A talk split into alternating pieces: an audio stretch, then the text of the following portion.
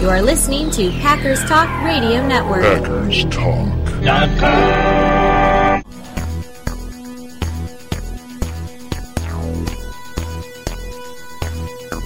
Packers Therapy.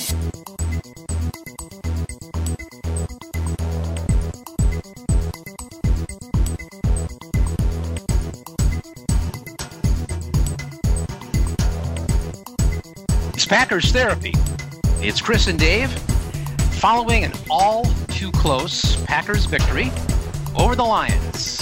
31 24 Packers move to 10 and 3 on the season. They clinch the NFC North for the 16th time since 1967, and they now hold the top seed in the NFC. So, Dave, I know you have a lot on your mind to this game. Do you, do you want to start with your thoughts about the onside kick? Because that you've been you've been texting me and emailing me on this. Do you want to get that off your chest first, or do you want to go someplace else to start? I do. Yeah, no, no, that's a great place. Um, so that onside kick, the way that's happening is, uh, you know, at first I thought because that no one can leave the line of scrimmage. I guess they have to line up on the line of scrimmage, right? And that's the big difference. They can't leave until the ball is kicked. But this squib between the five and ten yard line, where no one can kind of touch the ball, um, and I guess either once, you know, either it's going to roll out of bounds and then you know it's it's it's not going to happen, or it goes past ten yards and either someone's got to be brave enough to jump on it and hope that they don't get just creamed and drop the ball, get it pulled away or whatever. Um, but it shouldn't. It. I thought for when they first changed the rule, like no one was getting an onside kick. But I'm watching the Packers and the way they're approaching it, and I'm thinking, like this is becoming kind of a 50-50 deal here. I don't. I don't like the way this is happening. The Lions almost got it, and uh, to me, I think, and I've, I think I mentioned this on a previous podcast, that the answer to this squib kick that is, you know, between that five and ten yard line, it's spinning and it's moving eight yards, nine yards, is someone grabs it and chucks it out of bounds. Either you bat it out of bounds. I mean, can you kick it out of bounds? Just come in with like a huge, you know, kick and punt that thing out of there, or just you know pick it up and pitch it. It's so you're not, you know, have this huge scrum where you're trying to figure out if someone got pulled away. It's just the ball is out of bounds.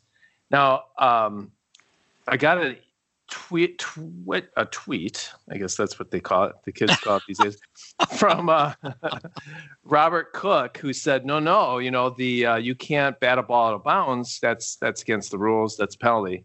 But I looked up the rule, and it looks like that's only near the goal line. Like you can't bat it like in, in and out of the end zone, or you can't bat it to another player. You can't bat it forward you know, to another player. There's there's a lot of batting around that you can't you're supposed to do, but can you just like kind of take it and flip it, you know, not forward, but behind you so that it just gets out of there and it's out of bounds? Like, is that possible? Well, I was listening to Gary Ellerson uh, on the uh, one uh, one of the post game shows, the uh, the one from Milwaukee, the 1250 post game show. I guess it's the fan, right? Um, he was saying well, the way he was saying it implied that you could bat it out of bounds, and because there was you know question about you know whether uh, Big Bob Tonyan should have batted it out of bounds as opposed to you know trying to corral it or anything else. So the way he was talking about it, it sounded like that was an acceptable strategy to knock it out of bounds. Now I I've not you know read or seen a definitive rule on that, but to me, if that is within the rules, that would be the thing to do is not try to is not try to field it, but knock it out of bounds. Well, and certainly don't do what Tonyan did is is like get the thing, you know, don't touch it yet. And so he he jumps out of the way, and if the ball bounces funny, it hits him in the back of the leg, and now it's a free ball. So that I mean, um, and what game was that? Was it it was a Cowboys game? It was it was one of the games where this strategy was unveiled for the first time, and that's exactly what happened. Is that one of the players uh, for the receiving team you know, it inadvertently hit him in the back of the leg, and that's how the other team recovered it. And I think they went on to win. Yeah, I I think that's that's right. And so you know they can't touch you within that ten yards. So Tonyan should be able to gather himself, get in front of that ball, you know, and as soon as he touches, just get enough of you know control of it to throw it out of bounds and just be be over with. I just it's way too close the way this thing is ending up. I mean, an onside should not uh, should be that close. And I don't know if, if everyone starts doing it. I guess if you do it in the middle of the field, it makes it a little bit harder to throw it out of the end zone, but they always kick it to the side. Right. Um, but you might just take. I mean, if someone figures that out and does that and it's legal, it completely takes. I think the onside kick out of out of out of a play that you know that could potentially work. So because uh, it was dangerous, Tonyan almost hit it, and then the Detroit guy got it. What at the nine and a half yard line? I mean, it was super close. It was very close. It was very close. I I think that uh, the guy who um, eventually did get it, it even looked like the half of his one of his because you still have to have two feet in bounds to control Right. it. But I think that um, his second foot, I think, might have been the the front part of his foot may have been on the line anyway. Now it didn't come down to that because I think they decided that um, it hadn't gone ten yards. In any event, it worked in the Packers' favor. But as interesting as that play has become, I still think that idea of you know making making it a fourth and fifteen. You know, Yeah, the, the, right. the, the team that that scores retains possession of the ball at a fourth and fifteen, and it's about the same chance as recovering an onside kick. So, do you want to maintain possession by you know trying to go for it? Although these days it seems like there's a lot more conversions on third or fourth and long yardage. The Packers did that a couple times. Um, but that would make it more like a real football play because kickoffs are, you know, not really what they typically do in a football game. The, th- those plays from scrimmage um, are what we typically think of as, as football, and the um, kickoffs are not. They're something entirely different. So, you know, I, I, I guess if they're worried about guys getting injured, but they're not worried about him getting injured from scrimmage, apparently. Uh, right. if they're worried about him getting injured on the kickoff, then just do away with the kickoff and and go with that fourth and fifteen idea. I like that fourth and fifteen idea, but it does feel like fifteen yards is not enough to uh, to make that the same probability of success as an onside kick. I I don't know 20, 25, something where I mean it's down the field and defense has a pretty good chance to knock it Make down. Make it twenty six yards, Dave. I was just gonna say, yeah. Oh, I'm, I'm sorry. every team's got is- their own bugaboo. Is this probably. too soon? It's been seventeen years. Is this too? is it too soon to bring this up? Well, yeah, it still brings uh makes me mad. There's no no question. But yeah, I mean, I just I, I think there's a way to combat that. I think the way the Packers are playing it is uh this idea of let it roll and see if it stays under 10 yards. Uh that was very, very close. But there are a couple of close calls in that game and and the game itself was was close and uh and you called it uncomfortably close or too close. Do you think that's true? I mean, I, do you think the Packers are more than a seven point, you know, better team than than Detroit at this point? I th- I think so. Yeah. Um, you know, certainly on offense. I mean, they're the stats bear it out. They're you, depending on the metric you want to have, they're either the best or second best offensive team, and their defense is is not that bad. I mean, the defense is on the cusp of, you know, top ten in in yardage, and then they're in the top half when it comes to points. Um, I think they're a definitely a better team. I think if you look up and down uh, the rosters, you compare the rosters. I think the Packers have better talent, superior talent. I don't think it should have been that close. I know they have trouble at Ford Field; they have for a long time. Uh, but there's just there's no way that the game I thought should have been that that close. You look at you know the the stats even I think would suggest that the the Packers were the better team and they should have they should have won more comfortably. And maybe that's you know not a very charitable thing to say for a team that's now you know 10 and 3 and you know they're and they're winning their games but i just it, it just felt closer than it should have been and it was because of you know some of these special teams things that, that kind of keep the game closer than they ought to be they gave up a 71 yard kickoff return i mean that that kind of crap just just shouldn't be happening and i think it's making it a lot closer than it ought to be Yeah. Well, I I think I think um, well, first of all, when I listened to the post game show, you would have thought that they lost uh, because everyone was negative about it. It was the defense, the special teams. Was just one sort of negative thing after the other, and it's just the theme that everyone has is is we're enjoying the moment, but we just feel that as soon as we play a good team, we're going to get beat, and the playoffs will be short. Um, I think there that's very possible, uh, given how the Packers have played this year. They when do they give me a lot of confidence? There are times on offense where I have unbelievable confidence in this team. Think they had they're unstoppable. Rodgers is great, Davante and Jones are great, and even some of the side players are starting to be really great. The offensive line is, I mean, they're unstoppable. But that happens maybe 75% of the, of the game that they're really, really good. Uh, and maybe it's even less than that. But there are these times when the offense falls asleep that it's not that they can't score, they go three and out, like in, in consecutive uh, series, which allows a team to make its way back. The defense at times looks okay, but that's probably more like the other way. It's probably maybe 20% of the time they look good, and then others time they look very pedestrian. And then special teams, they look, you know, pretty awful. Uh, and I meant to look at that 71 yard return, and I thought there was a player. I don't know if anyone's broken this down or you've read this, but I thought there was a it was a kickoff, so it wasn't a gunner, but it was someone that was on the right side who engaged their blocker and never made sort of a play on the tackle at all.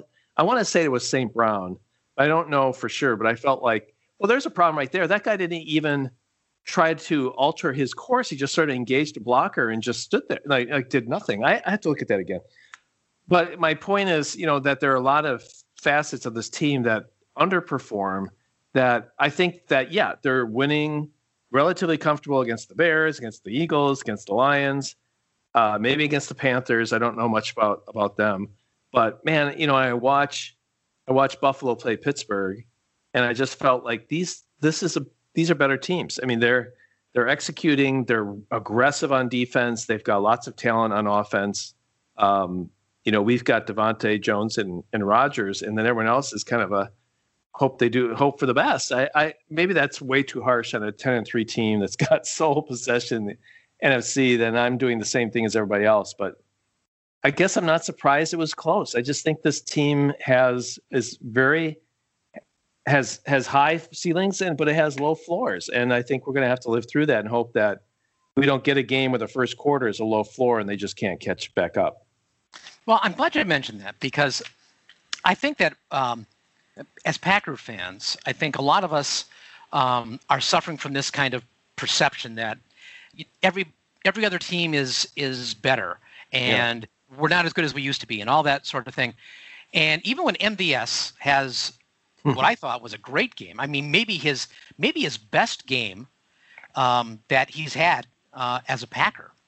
Um, it's like people are like, oh yeah, but you know he he he, he drops those long passes. Um, yeah, the guy I believe is leading the NFL in average yards per reception. Well, that doesn't matter because you know he, he still drops too many balls. Well, there was a um, tweet from PackerHistory.com, which I didn't even know was a thing, but our buddy Big Snake Man sent this to me, and he uh, PackerHistory.com notes the following: After 45 games, Jordy Nelson had 100 receptions, 1,268 yards, and six touchdowns. After 45 games, Marquez Valdes-Scantling has 95 receptions, 1,636 yards and nine touchdowns. So, I mean, that that tells you that we think of Jordy Nelson. He's better as, than Jordy. well, we think of Jordy Nelson as the finished product. And the point of this PackerHistory.com was that guys, you know, develop over time. You know, you know, Jordy, I think after his 45th game, over his next 45, he had like 30 touchdowns. So, you know, he evolved at that point. And as far as we know, and we don't know this for a fact, but MVS, you know, might be evolving too. His his numbers in many ways are better than Jordy's at the same point in their respective careers. Now, I don't know that he's going to be better than Jordy, but we know the end of the story for Jordy Nelson. We don't know the end of the story for MVS. But in our mind, this is a guy that can't catch. This is a guy you know, who's um, who's a coach killer. This is a guy who's you know Corey Bradford. Uh, that's never going to you know amount. He's going to be a tease, never going to amount to much. Well, the game that he had, um, I thought was exactly what you want from a number two receiver. Six catches, 85 yards. He had a magnificent touchdown reception. I mean, when he went over the back of that guy and made an all hands catch I mean, that's the kind of thing Jordy Nelson did. I mean, that's the kind of thing the great Packer receivers have done. It's this kind of thing that Davante does. And that was, I don't know if this was his, if it was luck, if it was just the Lions. I don't know what it was, but it was a really good number two caliber receiver game for MVS. But people seem really reluctant to accept the good things. They they focus on the bad stuff and they don't seem to appreciate that my God, we've got a really good kicker. He hit from 57 yards after a stupid pre-snap penalty that put him in that position. They're not, you know, realizing some of the things that we have going for us. Rashan Gary, I mean, I know he missed some time. He he's had a bad ankle and he had to miss some time in this game. Was that what happened? I was going to ask Yeah, you. I, yeah, he just yeah. disappeared. Yeah. Right. Ex- Exactly. But he he's was playing with an ankle injury. I guess he aggravated it. Um, but you know when he was out there, he didn't get to the quarterback this time by bull rushing, which has been his thing. I mean that's you know kind of been his his one trick was to to run guys over to to to bull rush them. Uh, but instead, what he did this time is he ran around not one but two guys. He ran around the tight end. He ran he ran around uh, the right tackle, and he chased Stafford down. And that's that to me is growth and evolution in that player because he's finding a different way to make an impact. Uh, so they're you know they're more than they're more than one trick. I mean Za'Darius, I thought did his Za'Darius kinds of things. They got a sack from their safety. Um, you know this is this is I think a better defense than we give them credit for. The stats bear that out. I still think it's kind of their weak point on the team. But if the offense is going to continue to score 30 points plus a game, their defense should be good enough to win, just not decisively. And that's that's what's tough. And the special teams didn't help out the defense. You know, you hit that long field goal and then right away you come back and give up a 71 yard return. Really?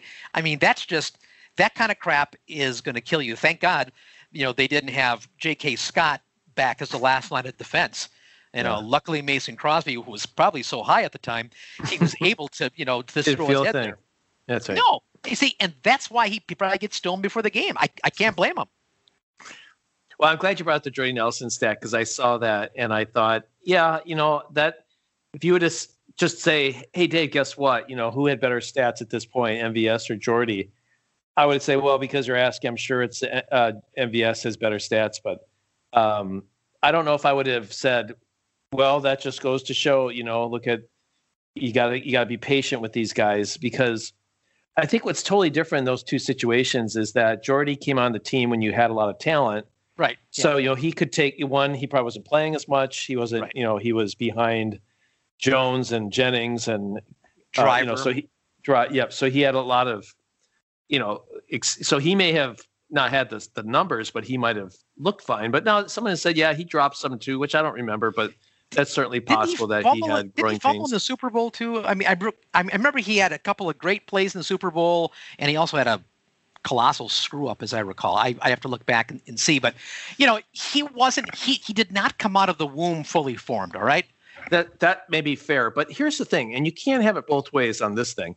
You know, I think what MVS suffers from is that the Packers have wide receiver need. They tell us, nope, we don't. We like the guys we have. And so you're like, fine. Well, let me see what these guys that you have. And then you have a guy that goes out and drops the ball half the time.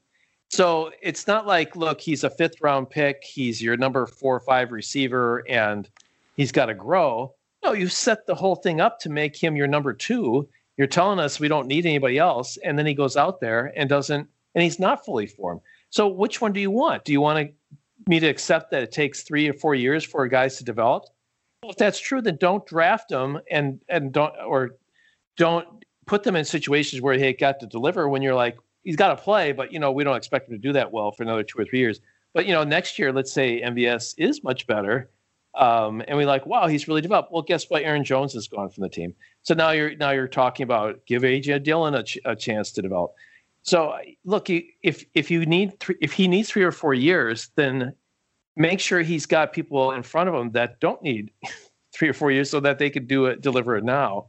I mean this on the job training that he's getting maybe it'll be wonderful. Maybe he everything that has led up in the past to this moment is going to make mvs the true number two that's going to take us to the super bowl. And what a great story and uh, i guess I learned my lesson.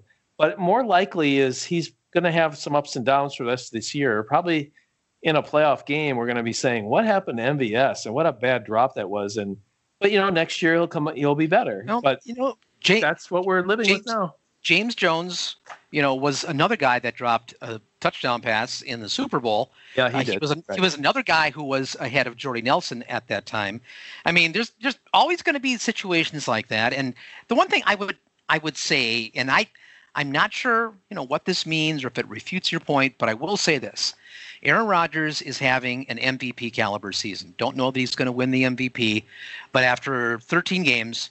Um, you know he's the top-rated passer right in the uh, in the NFL, and he appears him and Mahomes kind of seem to be neck and neck. All right, Rodgers is passing the ball to somebody, and it's not just Davante Adams.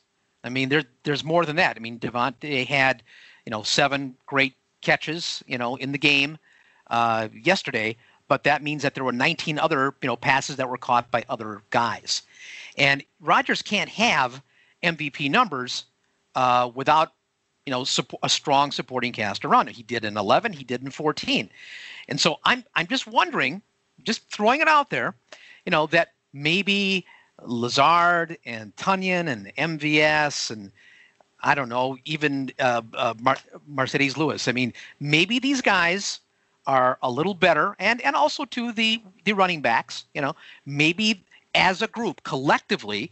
They're better than we give them credit for because I don't know that Rodgers could be as good as he has been without having quality receivers to throw the ball to. Yeah, I think that is fair. And I thought the one thing I'll argue against myself in this game is uh, I, I thought for sure that a team eventually is going to come out and say, I don't care about any of these other guys. We're going to stop Davante Adams from catching the ball. Now he caught a touchdown right away. Um, it looked like he was alone, but then he, I don't know if he caught a ball. There's a point maybe in the first quarter all the way to like maybe the third, or it felt like there was a long period of time where he was not involved in the offense as much as they were going to other guys. You know, as Tonyan, Mhm. MVS, Lazar. I mean, there was there's quite a few guys that caught caught balls, and um, I thought this is great. If this is really, uh, I stand corrected. If they are able and willing, if you're going to take away Davante, if you're going to take a safety high and and lean toward the side of the field that Davante is on, and that's creating open for other guys, and Rodgers is going that way, then you know what? I I take it back. At least they may have at least gone over the hump of what I'd like to see them do because I don't want them to force the ball to Davante, even as great as he is. I want him to throw the open guy. And I felt like in this game, they did that a little bit with, you know, as many six targets to MVS, five targets to Tonyan, three to Lazard, Yeah.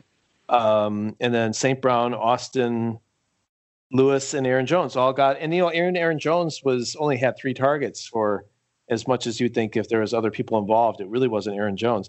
So I will say, yes, you know, these guys had a very good game against Detroit. I'll, I'll say that. I'm not ready to say MVS has arrived. I mean, are you ready to say he's, yeah, I'm ready to count No. this guy? No, uh, I'm not ready to say that. I mean, their last two games, if I'm not mistaken, was he even targeted the past two games? I think that was one of our betting lines. Was you know how many targets would he get, and then he got zero because he had that that uh, that uh, fumble uh, three games ago, Yeah. and you know, but he was having.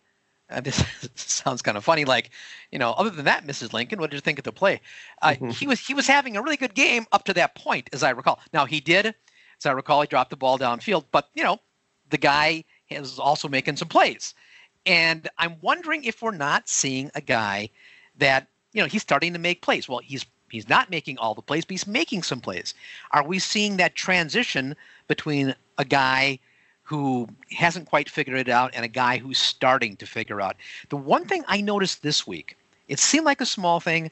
I'm not a technical expert, you know. I just I, I do a lot of reading and listening to stuff, but it looked to me like MVS was starting to catch the ball away from his body and in his hands. Mhm. And that is what the great receivers do. That's what Davante does. You know, they don't cradle it into their body. And when I think about the last 40 yard bomb that MVS dropped, it was one where he tried to cradle it and he he didn't get the ball in his hands. In Yeah. this game, he, he there were three different times I can think of. One was on the touchdown, but there was a, a couple plays downfield where he was catching the ball away from his body in his hands. And that to me was a real change from the way the guy was treating the ball in the past, and that and that encouraged me. Now, am I, am I saying he's having a breakthrough? And I don't know, but that looked different to me. And Yeah. six targets, six receptions, something was happening. And I think he also, besides that touchdown, did he also have a like a third and fourteen that he converted also on a on a, on a catch and run? I mean, the guy's the guy had a really good overall game, and I I don't want to discard that because with a young play, and this is third season, correct? Yeah. I think This is yeah. yeah, yeah this is a, about about the time you kind of figure out. If you remember Davante Adams, I mean, I was cashiering him after you know his second year, um, and his third year was the year that he kind of figured it out and became Davante Adams. And maybe this is the same for MVS. I don't think he has as much talent as Davante Adams, who's I think is kind of a freak. But I think this MVS could be a solid two, three kind of receiver on your team, a guy you can win with. Yeah, I, I mean, for them to move forward, I think it, has to be the and it, it is encouraging to let him to have him see or see him have a game like this that uh, he he can do it. He can have six targets and catch it six times. And like you said, it's the way he caught the ball. Even there were some games where he'd make a catch, but he'd kind of bobble it before Yeah. he kind of gathered it in. I mean, these look like, and he caught it like his hands looked like they were two times the size of an ordinary Yeah, man's hands. and Yeah, you know, just plucked it out of the air and just, you know, held on to it. And like he's so big that there's no reason the ball's going to slip around. But that's new. I mean, he hasn't shown that uh, all season or all his career with Green Right. Bay. It's always Exactly. been very shaky. So, but, you know, can you string a few six, five, six, seven, you know, catch games together so that MVS starts to feel like I am the man and I'm supposed to catch it. And then I think the mental part lines up with the physical, and then he actually, you know, plays really well. And that that's why I was disappointed when we're up. Like try and feature this guy a little bit so that you get him confidence. But this was encouraging because he actually showed he could do it in a game that was tight and uh, and didn't drop any balls. And and hopefully he's practicing. He's standing taller. He's you know not as nervous or you know he's not back in his house or apartment or something, just kind of going through plays like how he, like he's starting to feel feel that confidence. Um, I'm not ready for him to be cocky yet. I, like No. I think you know he caught one first down. He's doing the whole first down marker thing, and I think, dude, like get there, be there for a little bit longer before you start to to trash talk. But he certainly seems like uh um, like on Twitter when he says stuff and the way they really like this guy. He seems like he's the kind of guy that we w- should be cheering for, not you know hoping that he's not successful. And he's got all the tools in the world. I mean, he's tall, he's fast. Um, he's. I want him to be successful. It's just I just telling you, Chris, as You're as long as we've been Packer believing- fans, You're having a crisis of faith. I am having crisis of faith. I it just it's the NFC Championship against Tampa, and it's a third and nine, and he oh, drops it in the I know. game, and that's what it's like. I, it's coming. I, I can just see it coming. You know, And then we're all talking about whether we need I- another wide receiver and all that. But this, but this is but this is James Jones. James Jones that I can still see him dropping that ball in the Super Bowl, and I'm like, this guy, you know. Yeah. Now at the end of his career, though, he was a freaking hero to me. You know, he was James when he came back to the Packers. It was, you know, he was terrific, and he was a different guy, and he was a proven guy. I felt so different about him at the end of his career than I than I did when he had trouble hanging onto the ball his first his first couple of years in Green Bay. And I, you know, guys evolve. Sometimes guys don't, you know, I mean, they they're Jeff Janis and, and they don't really, you know, yeah. But other times, you know, who they are at the beginning of their career, they're they're not the way you think of them. You know, I, hey, did you think that Donald Driver was going to be, you know, a Packers Hall of Famer and one of the great receivers in team history, a seventh round draft choice out of out of a small, you know, historically black college? I mean, no, I didn't think that. And it turned out that he was pretty damn good. But you, at the time, you just don't realize that this seventh round pick is going to be your number one receiver in a couple of years. And I, I, I don't know if that's MVS's story, but it's not it's not unprecedented that it it goes that way. You know, he's he's got some he's got some tools and he's starting to put them together. It'll be interesting to see how it how it plays out going forward. Um, do we want to break at this point? I don't know how long have we been going on here. It's We're hard to say. about 30 minutes. We could probably do a break here. Well, that's good because, you know, we have some thanking to do, Dave. people have been giving us money. I mean, like, a- a- according to PayPal, this is it says USD, and I'm assuming that's not the University of South Dakota. I think that's United States dollars, Dave. And so. the, and we got money from the Adams family. Uh, oh, I'm sorry. No, that that wasn't that wasn't from uh, from from Tish and Gomez. It was actually from Deb Adams or Deborah, as it says here, and a very generous gift indeed. Uh, the the Adamses are regular listeners and they play the betting lines. Uh, so thank you, Deb. Um, I'm assuming that's from both you and your and and your husband. So thank you very much for that. And also Sean Pafile, or maybe that's just pronounced file. I'm not sure, but it's it's PF. So Sean Pafile uh, also was very kind and uh, went to PayPal and uh, decided to make his Advent gift. Sure, he could have given the money to the poor, but no. Instead, he gave it to Chris and Dave. And if you're trying to cleanse yourself, well, no, let me try that again. If you are trying to make a statement this holiday season, I mean, who better to spend your hard earned money than on a couple of guys you've never met before? That's right. Chris and Dave could really use your cash. Now, it could be from the University of San Diego or University of South Dakota, or it could be US dollars. Doesn't matter. We will take it and we will great, be grateful to receive it at paypal.com. Yes, you go to packerstherapy at yahoo.com and you enter in the amount uh, in any denomination of hundreds that you want to give us. That's perfectly fine. And uh, you'll, you'll feel good about yourself for at least the next 10 or 15 minutes until your spouse sees uh, the receipt come through in the bank account, and then you'll be in some deep shit. But that is your problem, my friend. At that point, we've got the cash and we appreciate it. So, Packers Therapy, yahoo.com. Go to PayPal and be like Deb Adams and Sean File, or maybe it's Pafile. I'm not exactly sure. Also, I was reminded this week that there's another way people can give to support this podcast, um, and that's something called Patreon.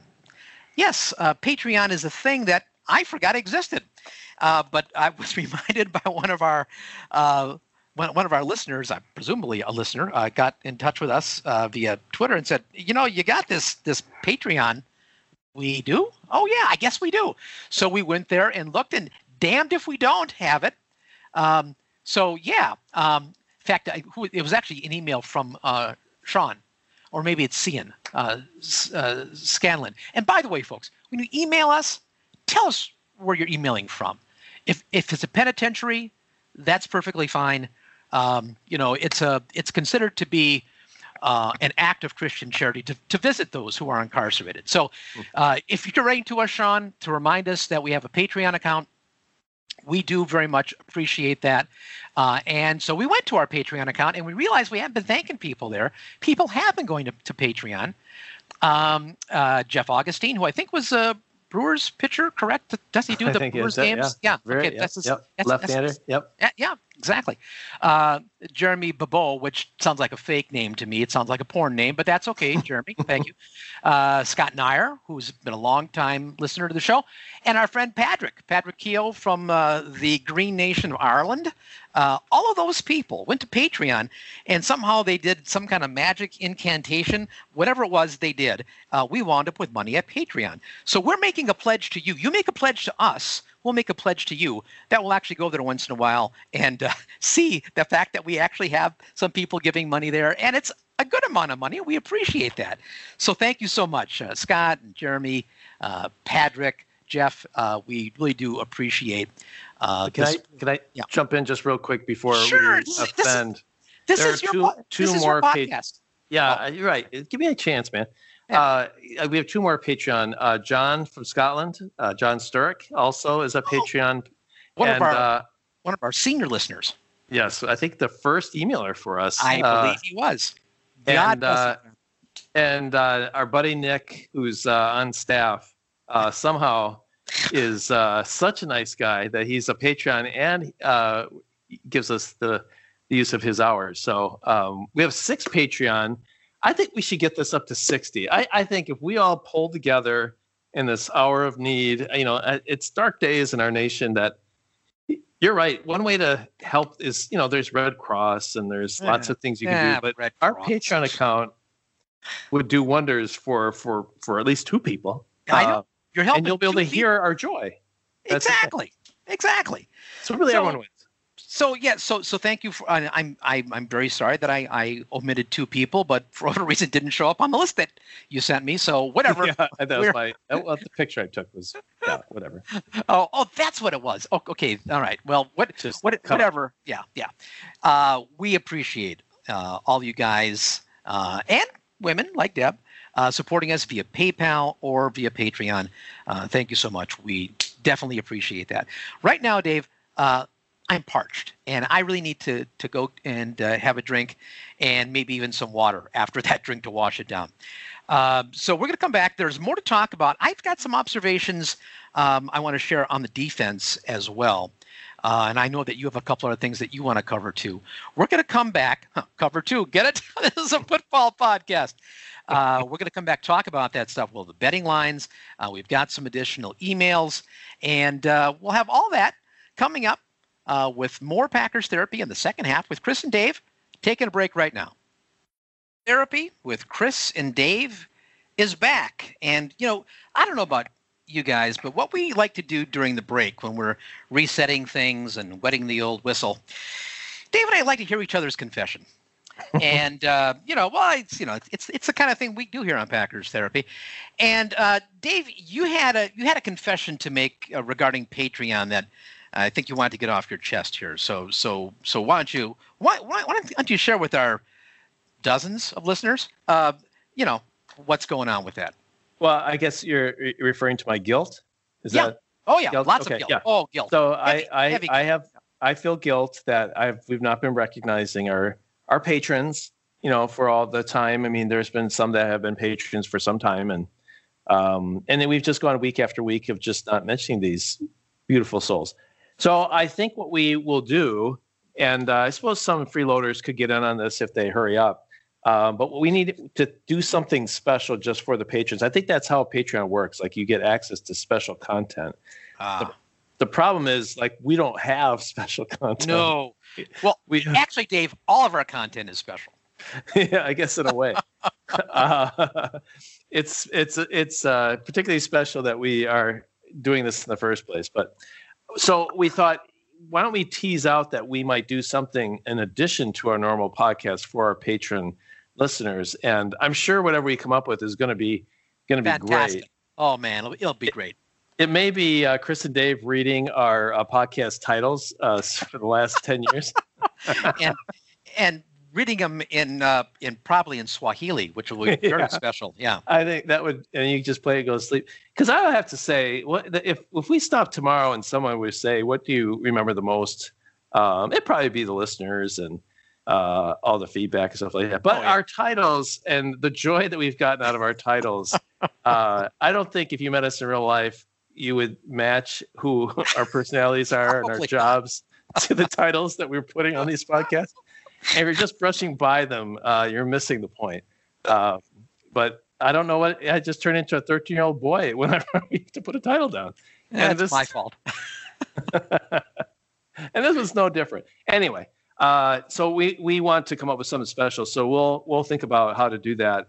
Um, and uh, I'm sure all of the neglectfulness that we've showed our patrons now has disappeared because we're teasing them with the special content. Um, I can't wait. It may be uh, maybe it's you and I reading a chapter out of Harry Potter. It could be uh, um, watching the 2010 Super Bowl again and playing commentary over it. Who knows? Maybe we should watch the 2014 Seattle game. Oh, oh. No, this is going to be fun. It's supposed to be fun. Hmm. Uh, and if if you if you if you Patreon and Patreons, pa- if you're somebody who's given to Patreon, and I guess it makes you a patron, yeah. If you're that person, and if you got you know wants and needs and desires, please share them with us, but do so in low tones. Okay.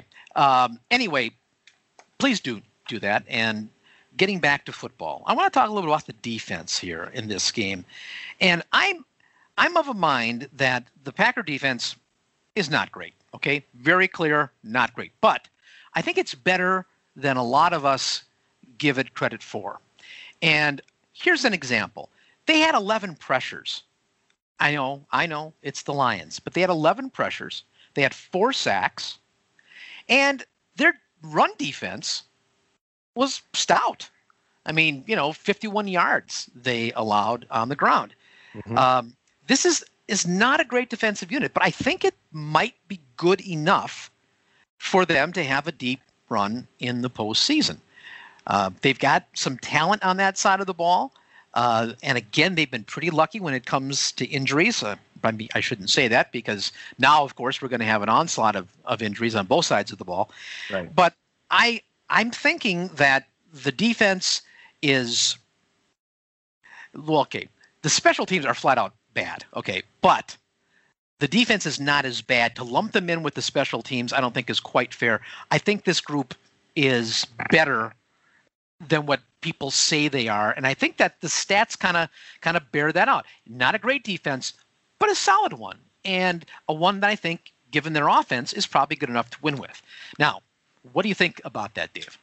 Yeah, I guess when I'm looking at the players that are starting on this defense, you know, a lot of times when the defense is bad, there'll be guys on the defense that just make me angry. Like they're just they're always bad. There was you know there was a time when Darren Sharper was just the worst, and um, uh, Ahmad Carroll and and oh, uh, Terrell oh. Buckley. I mean, there's some, mm. some real stinkers. Um, and and you know, recently just wasn't that I just dislike these guys. It's just you know I knew they didn't really have a chance. Like who do we throw up against Julio Jones in the NFC Championship? Um, Darren House. Is that his name or Devin House? Well, there's yeah. Devin House, but there was uh, another guy who was um, I can think of his name, but he was definitely a backup guy, and he was our number one corner at that point. Had to hang with Julio Jones.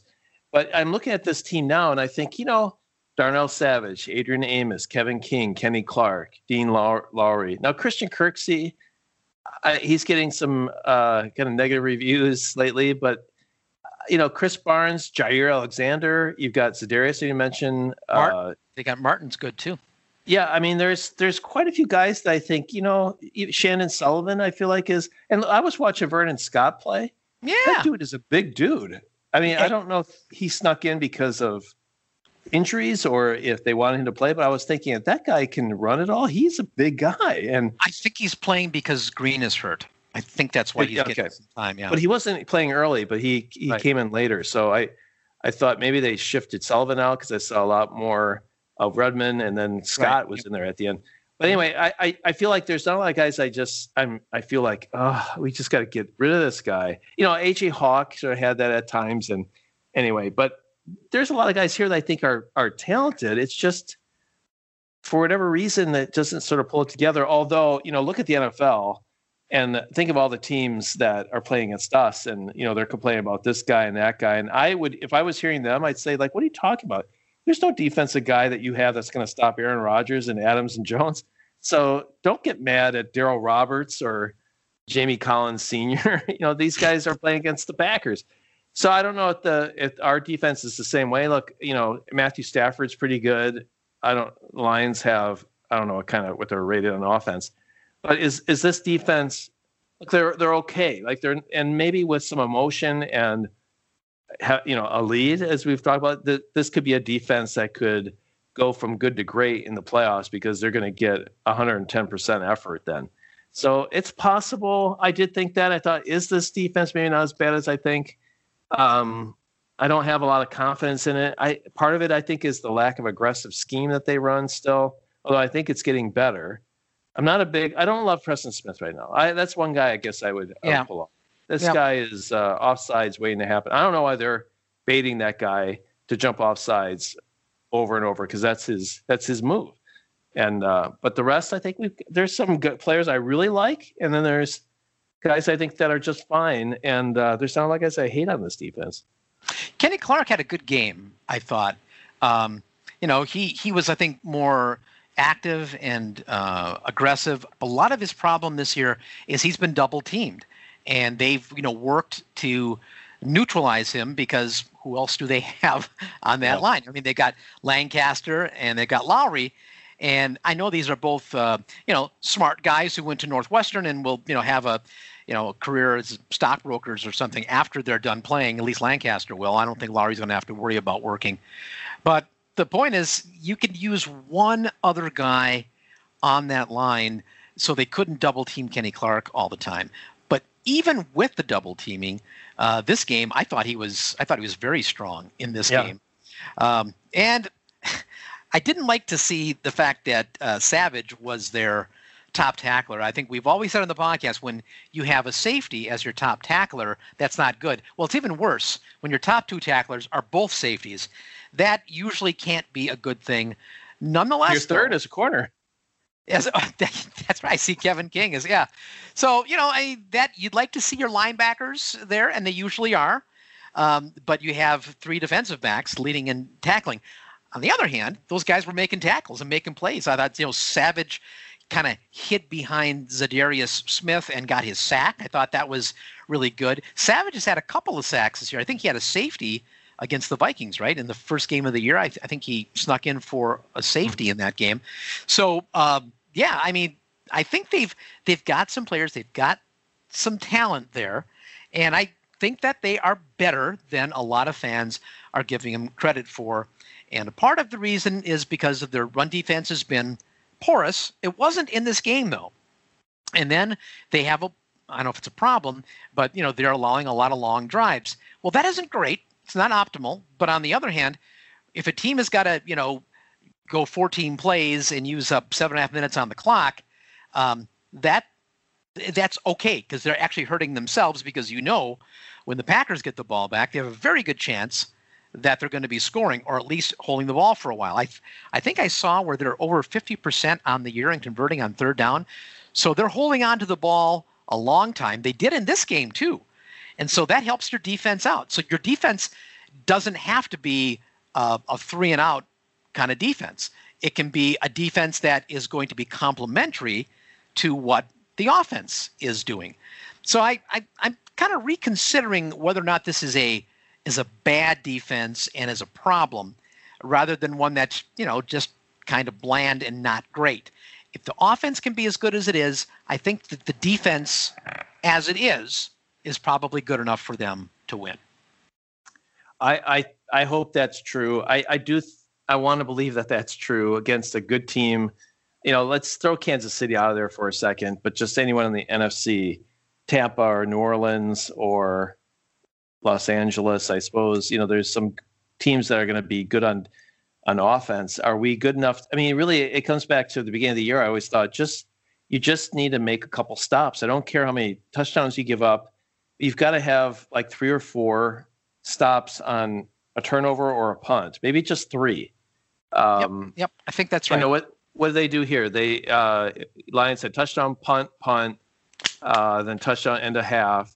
So the Lions punted three times. So you know, and the Packers won by seven. That's probably about right. Although I was thinking, looking at the Packers chart, I was disappointed with the offense at one point. I thought, here we go again, that sort of middle of the game malaise that the offense goes through. But I'm looking at what they're did on offense: touchdown, touchdown. Then they punted two series in a row. So that's the malaise I'm talking about.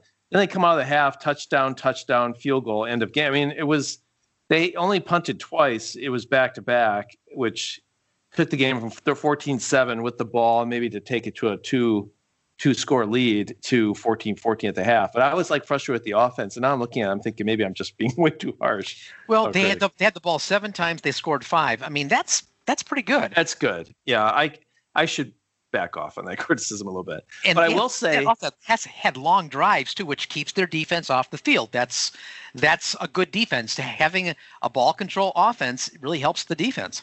Well, I will say though, and uh, uh, a sneaky MVP of this game was on the very first series of the second half was that phantom penalty.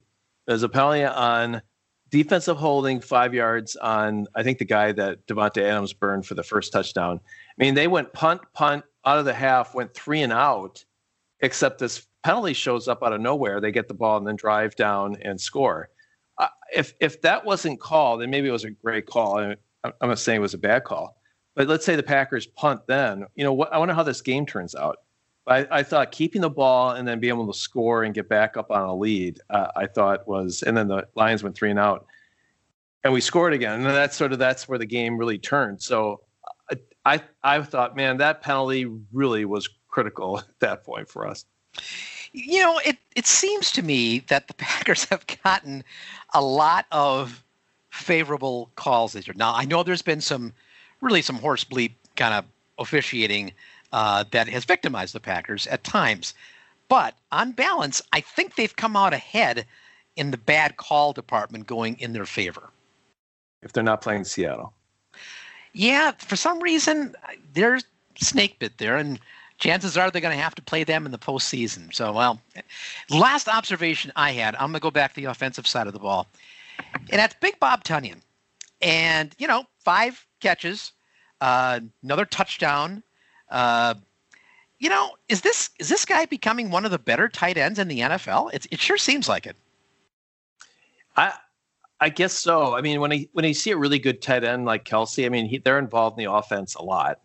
I don't think Tonyan is involved in the. I mean, what did he get? He had five catches. Yep. You know, is he is he Kelce like? You know, is no, he no no? So, but is he but a perfect he leads, complement for this team? I, I, right yeah, now, I'd yeah. say yes, absolutely. I mean, he catches everything, and uh, he's sneaky in the in the red zone. Um, you know, he's He- got to be think someone you got to pay attention to. the NFL, right? In in touchdown receptions by a tight end, he's got nine on the season, and I I think that's number one in the league. And maybe it's well, I I heard heard John Kuhn say something interesting, which well by itself, right there's a an amazing statement, but he he mentioned that um, the difference between Kelce um, and you know some of the other tight ends that get run is that you know they're like a first or second option on a num- on a lot more plays, and Big Bob is more like a third option um, on the on the Packers offense because you're looking for Davante, you know maybe you're looking long to MVS or you're you're trying to get the ball in in the the running back's hands, and Tonyan's a guy that Rodgers is not looking to early in his progressions, and the reason that you know he's not getting um, a lot of you know splash kind of plays is because a lot of plays just aren't designed to go to him where where they are to some of the, these other guys. Now that might be because he's not as talented, and so you can't expect you know to isolate on him and you know make make Keith Jackson out of him. I mean that's just not going to be the kind of player that he is. But within the Packers offense, within their scheme, you know, I think he's a highly productive player. He's he's sound catching the ball. Um, he's seems to be pretty good in in in all in all facets uh, of the game. He's he's become, I think, one of the better, you know, tight ends in the league. I don't know, you know, top five, maybe top. Six. He's he's become a very good player for them, and I yeah, I'm not sure we realize it because this is kind of his his breakout season. You know, he hasn't done a lot to this point, and so I'm not sure that we're really appreciating, you know, how good this guy has become. Yeah. Well, and it's hard to know how much is the offense scheming him open. You know, he's just got to he's got to catch the ball, but he's you know he's a good blocker. I think there is a couple of uh, tweets showing him kind of manhandling a defensive end, kind of just shoving him into the pile to the ground as he goes out on his route. And you know, big guy. He, he, you know, it, this is a perfect situation for him. I think they're like the the Bulls of the '90s. You you have your Jordan and your Pippen, and you need to have kind of the role players around it. You don't need another Jordan. You know, you don't need another. You need someone who can kind of complement the other great players. And you know, he's probably going to be open quite a bit as people really focus on Davante. Um, you got to pay attention to Aaron Jones, and if you can catch stuff that's when you're open, that's that's what you got to do. And um, so I, I think he's going to be a really nice player for them. Is are they set for tight end for the next five to seven years? I, I don't know, but um, he's he's playing great right now. Yeah, that's a. In fact, that is a uh, set a sentiment that our that our man uh, Cian Scanlon, or maybe it's Sean, uh, commented on. Uh, he called him Large Robert, which I almost like better than Big Bob. But uh, yeah, Large Robert is is is is playing great, and uh, so I, you know, I I would have to I'd have to agree with that. I, but it might be one of those things too where.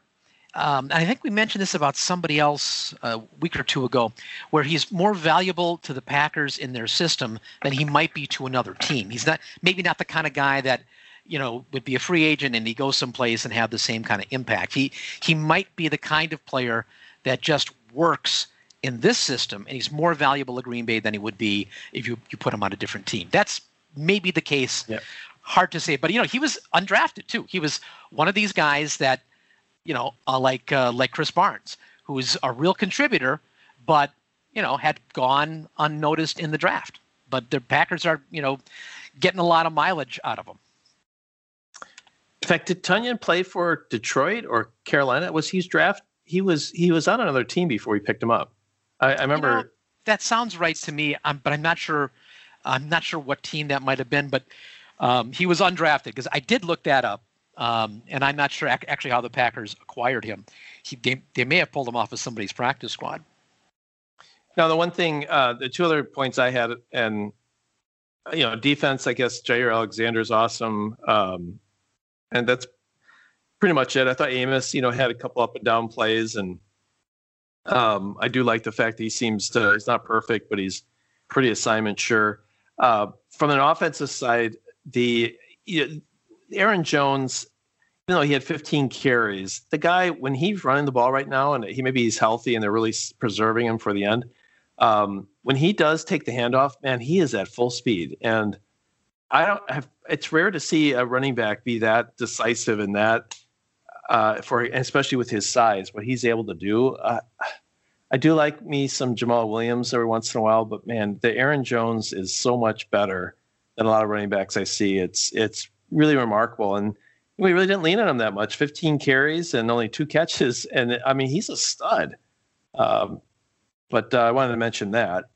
Um, and the last thing I want to mention that I think we should just every I think is the real MVP of this season is the marriage of LaFleur's quick offense and Rodgers now just buying into it. I mean, just yeah. kind of play after play and drive after drive. The fact that he's he just you know you got guys going out all kinds of routes, but he just flips it to the running back, just flips it to this yep. guy. You know, just yep. move the chains and move this. And this idea that I haven't actually heard someone say this before, and I thought I never thought about this from reverse. Is you know the Packers are frustrated when they get eight yards, you might as well give them the first down. You know, when I said that, and I thought, I don't know if I ever thought that before, but I'm starting to think that way now. The way this offense is running, if it's second and eight, good luck. I'm second and two, yeah. second and three. Uh, you know, you might as well then hope they only go for a four yard rather than down the middle, you know, 40 yards or something, because they're going to convert that play. I guess I when they said it, it made sense, but I thought I don't remember thinking that as a fan for a very very long time. I kind of I kind of like the way um, LaFleur stacks these things together. I mean, putting him in constantly good down and distance situations. Uh, you know, they don't have a ton of third and longs. They have some, uh, but they tend to stay out of that stuff, and it makes it so much easier to convert and hang on to the ball. Now, when they have been in some long third and longs, they, they've been able to convert them too. So, you know, the offense this year um, looks a lot smoother than the operation did last year. And I think the biggest thing is is not LaFleur, but it's Aaron Rodgers just seems willing to take what he has. And that's that awful game manager thing that Rodgers doesn't like, but he's been willing to embrace that. And it's made all the difference. It's made him an MVP candidate. Maybe I'm um, cherry picking here. Can yeah. I just mention one thing? So this sure. was the touchdown for the Packers to go up 28-14. I'll just list it where they go first and 10, first and 10, second and two, then they do a third and three, but then they convert first and 10, second and one, and a first and 10, second and two, first and 10, second and three, then third and one, and first and goal, and they score. Yeah. Um, but you know, there was in that drive, they were never uh, longer than second and three. They were third and three. Uh, they had third down twice. Um, you know, that's the when that offense is humming like that. That's sort of what's happening. They're getting a good chunk on first down. Big part of it is, I think, Aaron Jones. They're wearing the defense down at that point. That was in the second in the second half. But um, you know, Aaron Jones is regularly getting five, six yards or so, and then then play after that, you you the whole thing is open. Play action, run again. You can do whatever really you want to. So um, it is a pretty remarkable offense right now. Yeah. Oh, uh, Big Bob or Large Robert, as Sean has has has glossed him, uh, signed by the Lions as an undrafted uh, free agent, a three a three year, one point six million dollar, but they uh, let him go released before the season began, the 2017 season, signed to the Packers uh, practice squad for the final four games of 2017. So uh, the Lions had him. and uh, let let him go before the 2017 season was out, and the Packers scooped him up.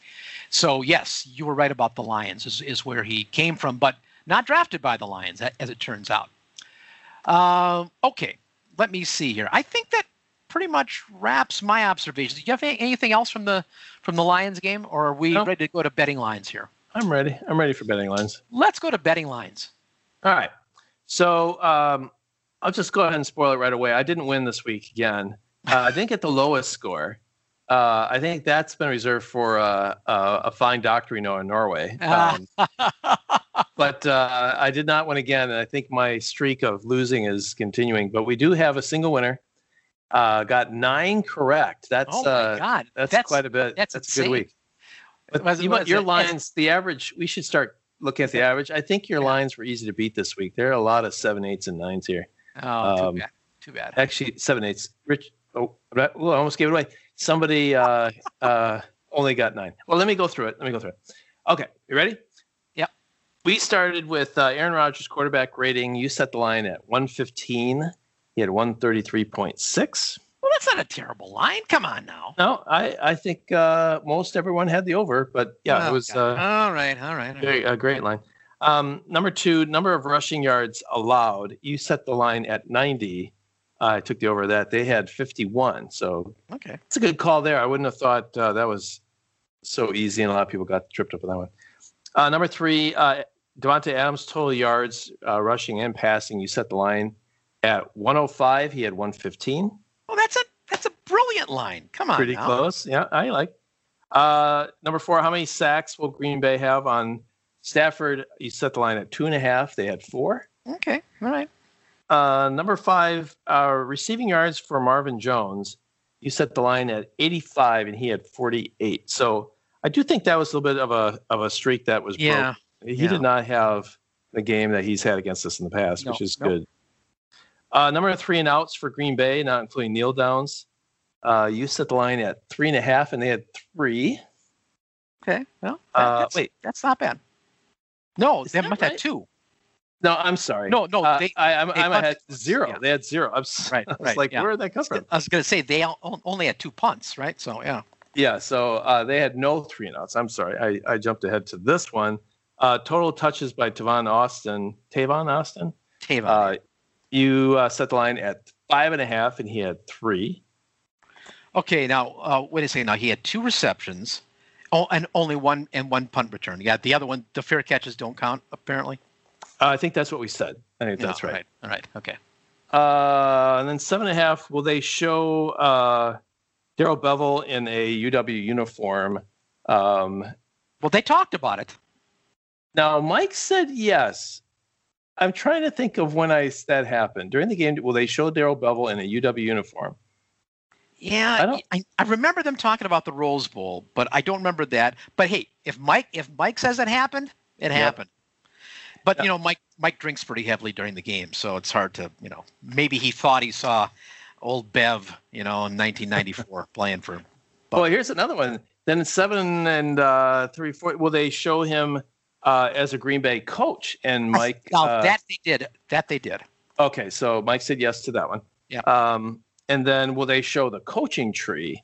Uh, uh, Daryl Daryl Bubba came from, and, and the answer was no to to that one. I thought uh, many people got that one right, but um, and then total passing yards for Rodgers, you said 319. I said I said 320. It was 290. Uh, Winner this- uh, me, I'm the winner this week. Oh no. Yeah, you are you. Yeah, you always win. the uh, winner this week is Richard Durain with nine correct. oh, And what our we man said, in Michigan. Yes. All right. It always rains In the Durain. in Michigan. What was it? Yeah, on the plane in Michigan. Uh, Richard Durain gets to uh, stay in the Packers Therapy Hotel Casino this week. What an Uh, honor! What an honor for you, Richard. Yeah, it's only getting better and better there. I keep hearing it's uh, the the more the more the cases go up, the more the, the hotel just really delivers. I, I, you're gonna have a great time there, Richard. Well, what you're going Uh, to like is is that that is one of the the hubs uh, that they're going to use for distribution of the vaccine. So uh, the Vegas lo- location should be doing well. All right, are you ready for betting lines against Carolina? I was born ready, Dave. All right, let us start with the old reliable Aaron Rodgers quarterback rating. Boy, I tell you, this guy, I'm st- I'm starting to believe in him uh, again. Um, boy, 133.6 this past week. I think I said 115 for the line. Um, oh God, I I it's, it's almost to the point where I'm gonna I gotta gotta be gotta be uh, in three figures for sure. Uh, do you do? Yeah, do I? I Do, mean, I was, see, I was. Um, that's exactly. You read my mind. I was thinking 120 this time. I'm gonna. I'm gonna hedge and go 117. all right, I'm going to take the under. I, I, I mean, he's got to have. He could have a good game He's and got to have a. He's got to have a bad game here. You know. I mean. yeah, just Yeah. a normal game. Yeah. Yeah. That, Yeah. Yeah.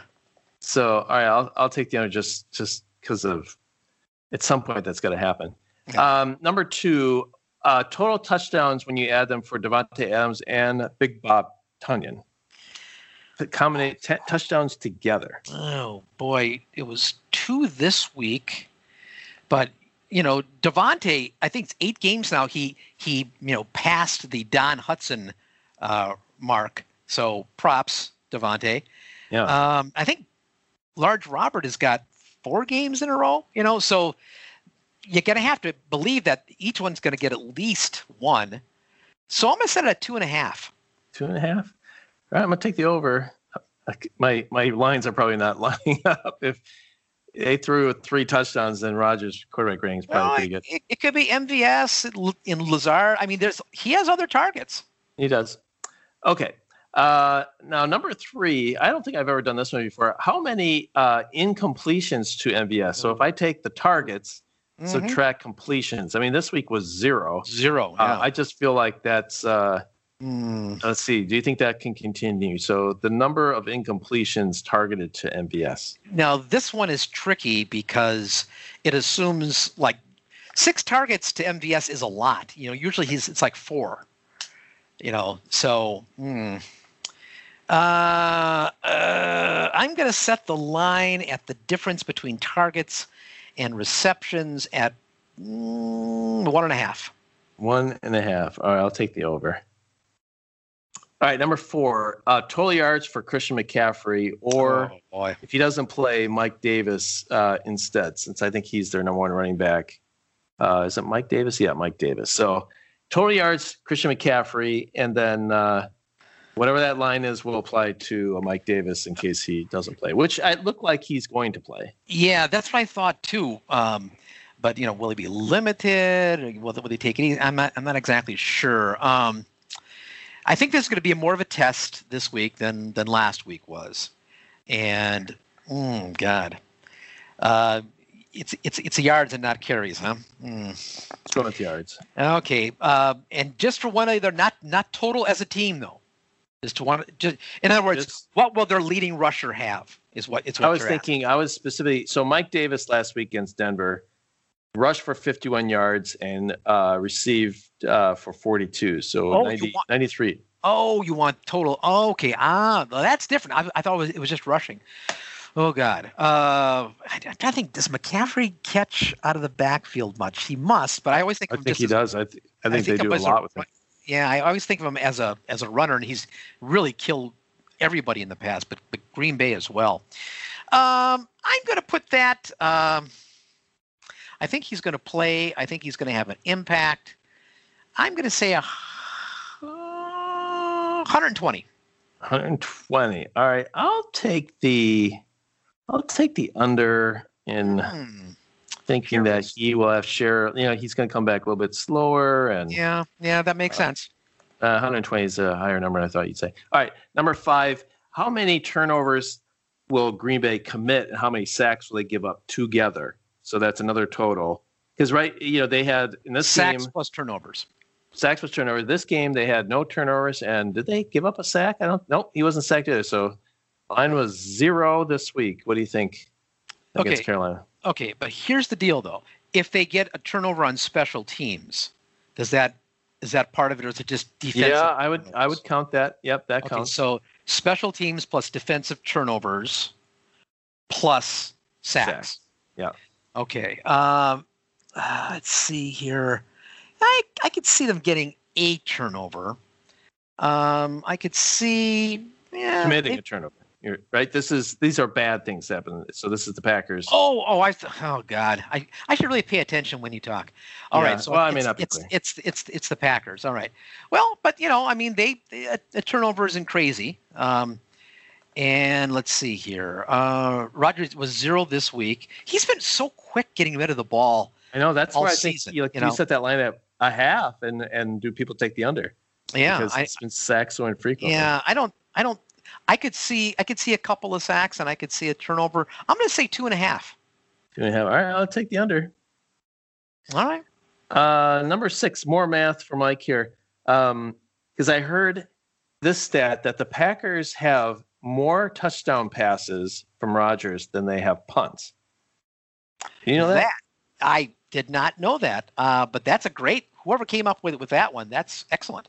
I just, you know, I shouldn't believe everything I read, but I, I, I can be convinced that that's true. I something like, you know, he's thrown for 39 touchdowns. They've had 38 punts. I, uh, uh, That's Anyway, amazing. That's pretty amazing. That is as a great stat. So my question to you is, if I for this game, if I take the number of punts and subtract the number of touchdown throws, what is that line? okay. Uh, boy, maybe maybe two. Wait, it's going to be a negative number, I think. Do you Uh, think so? You'll have more. uh, we can go the other way if you want to. Yeah, I let let's go the other way. Let's right, go. So um, touchdown yeah. throws minus punts. Okay. Um, I could I, I could see three, um, two. Um, so I want to set a line though, correct? I'm, Right. I'm, I'm not guessing the number. Okay, I'm going to say one and a half. One and a half. So you think there will be one and a half more touchdown throws than punts? Well, you really can't have know. Half. That's what you think. Okay. All right, I'll, I'll yeah, take the yeah. under. I I think uh, I think we could get a few more punts this game. Uh, number seven, I start out there with leading tackler. What do you think? Boy, this it was a surprise because we were when we were doing this earlier in the season. It was like, okay, who's going to play middle linebacker? You know, Right. it's going to be you know. Um, but now this past week though, you had three DBs, which I don't think is a I don't think that's a recipe for success. Just that, but that's just me talking. Um, I got got name a player, right? Not a number. Name a player. Okay, I'm I'm, I'm going to go back. Um, I think I think Barnes played well this past week. I think he's going to get more time uh because he was coming back from COVID. So I'm going to think he's going to be their leading tackler. Barnes. Okay. Yep. Yeah, I'm. T- I'm going to go with Amos. I. I think. Uh, I think uh, the Packers are going to continue to kind of play uh, against teams and be tackling down the field and bend don't break kind of stuff. So I think Amos was behind Savage. I, I'm going to go with Amos this week um, as my pick. So seven and a half. Will they show at any point a highlight from the Green Bay Carolina playoff game from 1996? I may have done this line before when we played last time we played Carolina. Because it's the only thing I can think of where we have history with Carolina. The only thing I can think of is the Dorsey Levens. I think I may have mentioned this when you said it before, but it's that Dorsey Levens catch. Yeah, the in, Greg uh, Heels. yeah, yeah. I, I guess that was actually technically what January of, of '97. That's probably right. Um, um, but that was at Lambeau, and this game will be at Lambeau, correct? Mm Mhm. So yeah, I'm, I'm gonna say yeah. I'm gonna say Yeah, yeah. I'm going to say yes too. Yep. And uh, 734, will there be a return of any kind of punt or kickoff return of greater than 45 yards? Oof. Um, I'm gonna say no. I'm gonna say no. All right. I'm going to say Oh, You mean against? You mean you mean against the Packers, right? against the Packers. Yeah. yeah. So I'm- I'm another, still- I'm still another special no. Teams I'm no. gaff. Uh, I will say I'll say no. And then uh, the tiebreaker is Aaron Jones total yards. Do you want to throw a number out there? Uh, he a little bit quiet on the pass receptions, only six yards this time. I'm not sure how they match up there.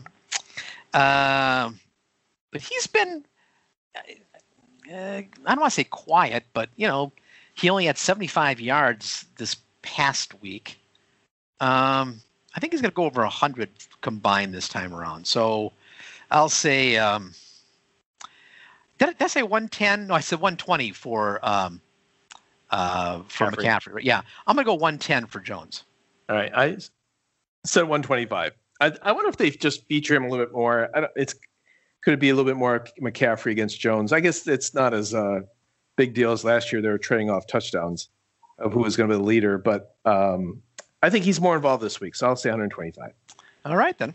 All right, so those are your betting lines this week. Richard will be in the hotel uh, for the week, and hopefully will survive. And uh, you can take his place we, as we wheel him out. We can take his place. well, even we're, we're going to wheel him on on a gurney, which is the great, which is kind of de rigueur when it comes to a stay at the Packers Therapy Hotel. It is. It's it's one of the perks. It's Yes. you, you walk in and you're and you're And, wheeled and, out. and you're gurneyed out. Yeah. That's it. so uh, you should play the betting lines with all of our friends like Mike and Jeff and Sean and Edward and Jared and Jerry and Rusty and Klaus. Brad and do you remember the uh, was it the Bozo? Uh, It's ro- no, it was, show? it was it was Romper Room, where they Where they- named everybody who was watching in the Magic Wand. Yeah, uh, that's it. Yeah. whatever the I see week- the thing- Cheryl. I see Exactly. Scott. I see John. What kind of a pervert thing is that? Playing, yeah, I'm like, oh, I see Cheryl, holy balls, oh man. I don't think they said that.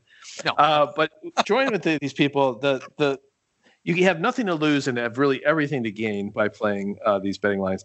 And all you got to do is just make your picks, one over, two under. You know, just put it all down, put your numbers down, and email Mike Miller, who expertly pulls it together, sends an email out right away, like right after the game. And then Mike is, is he's on it. Yeah. He is. Um, you got to email him though. You, you, you can't. He doesn't know what you're thinking. You got to communicate with him, uh, and you do that with an email. And it is his email address. I'm getting there. Is mitnomiller at gmail.com, and I'll spell it, and we'll sing it for you.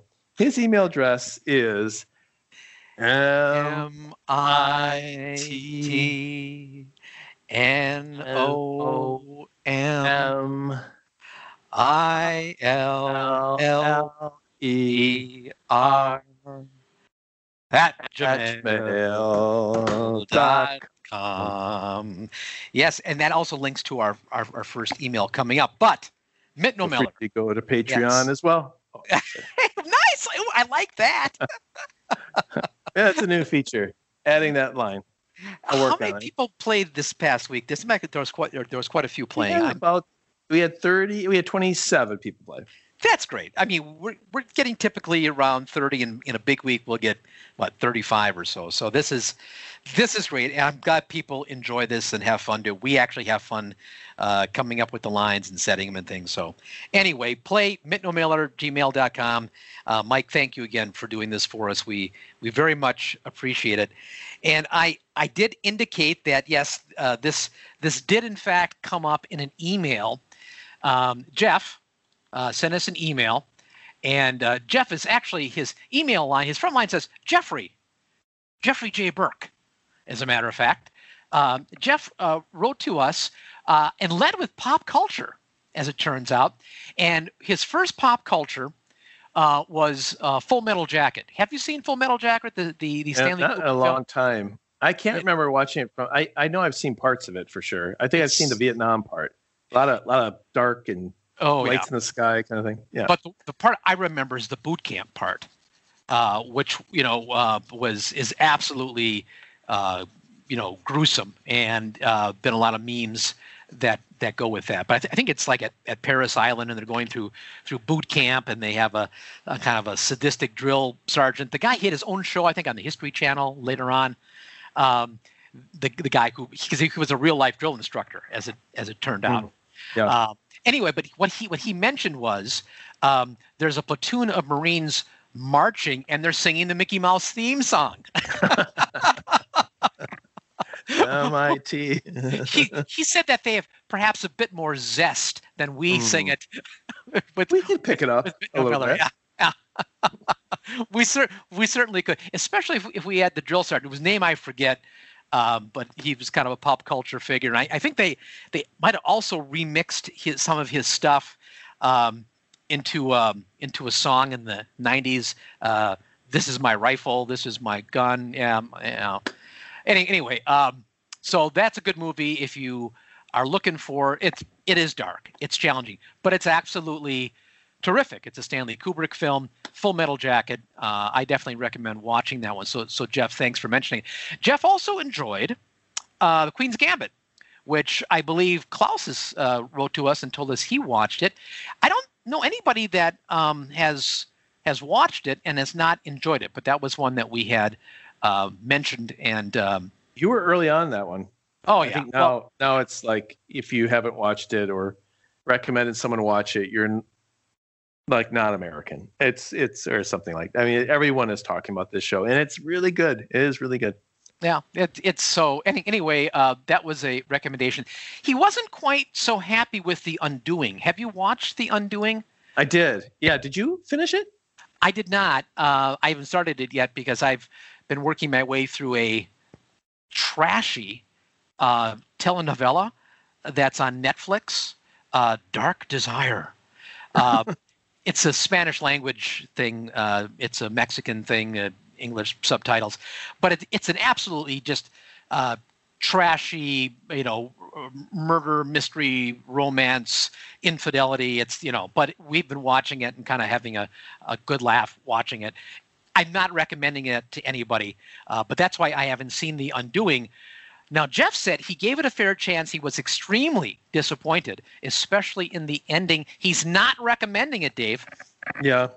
Yeah. I I think in terms of uh, there's no way to discuss this without spoiling it. But I would say if it's something that I mean on, on HBO, it's the quality is HBO quality, and you got Nicole Kidman playing Nicole Kidman kind of character. Yeah, yeah. um, uh, and uh, it's it's entertaining, but in terms of what it should have delivered, I I think the ending was kind of there was a point being made about th- th- that that uh, it's I can't really I don't want to spoil it for someone, but yeah, if you really are picking between this and something else, I, you could easily go with something else. I I I read about it. Uh, I haven't seen it yet, but kind of the gist of what I've seen is is the ending was unsatisfying, and there were, there were like articles written about just just about the the ending and why the choices were made and so forth. So I haven't read them. I've just kind of seen the headlines that are out there. Eventually, I'll probably get to that one, even though it's not recommended by Jeff. And Jeff, thank you for being in touch. Next time you write to us, Jeff, tell us where you're writing to us from. And again, we don't care what kind of opium den that you're writing to us from. Nothing to be ashamed of. Perfectly fine. That is where most Packer Therapy, Packers Therapy listeners are, are writing from. Is usually from some kind of, you know, drug-infested uh, den. So by all means, tell us that. Now, I have also, I I must admit, I think I may have made a mistake uh, on Sean uh, in his in his message. He wasn't the guy who tipped us off. He had mentioned PayPal because he's been a past donor to PayPal, uh, but he did not recommend or did not remind us about Patreon. That that was another writer, and I, th- I thought it was I thought it was Sean. Anyway, he does mention to us he's writing to us from Tucson, Arizona. Um, which uh, I mean, from Phoenix, Arizona, all the way to Tacoma, Philadelphia, Atlanta. So uh, that's not Tucson. I guess it's it's Get Back, the Beatles song that mentions Tucson. All right. Anyway, Sean, writing to us from Tucson, Arizona, says he grew up in Fennimore, in southwestern Wisconsin. Uh, I've I've I've actually been to Fennimore, but I don't know much about it. Anyway, uh, thank you for being in touch. Long email from Sean, so I'm not going to be able to read it all, but he he did gloss Big Bob Tonyan as Large Robert. Props to that, my friend. He also references the Al Harris overtime pick six in the playoffs. Anytime anybody references that, you, sir, are a good man. Uh, so so thank you for the email. We appreciate it, and um, actually some of these reminiscences are are actually uh, quite quite good. Um, he liked, by the way, uh, Space Force on Netflix. Um, Hmm. I know that's that's the Steve Carell, and I actually Yeah. I thought that was on HBO, but he said it's on Netflix. I think it is Netflix, and is I mean, Netflix. I, we are an office watching family, and I thought this was The Office in space. None of us in the family have been interested to try it. It's like the off, like for my daughter, and I think this is true with a lot of girls her age or kids are like they have The Office. That's almost enough. Like they just want to watch that over and over and over. And this idea, how about a new Office, like an outer space? What? No, I'll just watch watch it over again. So that's that's where kids are these days. Well, he's got a special message for you, and and this is Sean in Tucson. He says uh, that he recalls you mentioning YouTube TV, and you haven't been getting all the games. Well, his workaround is get a GPS spoofer app, download it to your phone, and make your phone think you're in Wisconsin so you can get the local games. He says he does this in Tucson by punching in his parents' address in Fennimore, which happens to be no, just kidding. He didn't give his parents' address. yeah, right. Uh, he says it's legal. At least he thinks so. But we have a legal team here at uh, Packers Therapy. We can probably look into that for you uh, once we sober them up. Anyway, that's his workaround, Dave. Special uh, tip from uh, Sean uh, writing to us from Tucson to help you out with your problem. So, a GPS spoofer, which actually sounds like it might be something that you go, ooh. oh, it's a GPS spoofer. Ooh. That yeah, that wasn't what I was thinking, but uh, uh, yes, like the that- shocker, it could be one of the noises that could be made. Yeah. Ah, the shocker. and then finally, um, our friend uh, Logan, uh, who is, uh, in all seriousness, is is is doing God's work in uh, Denver.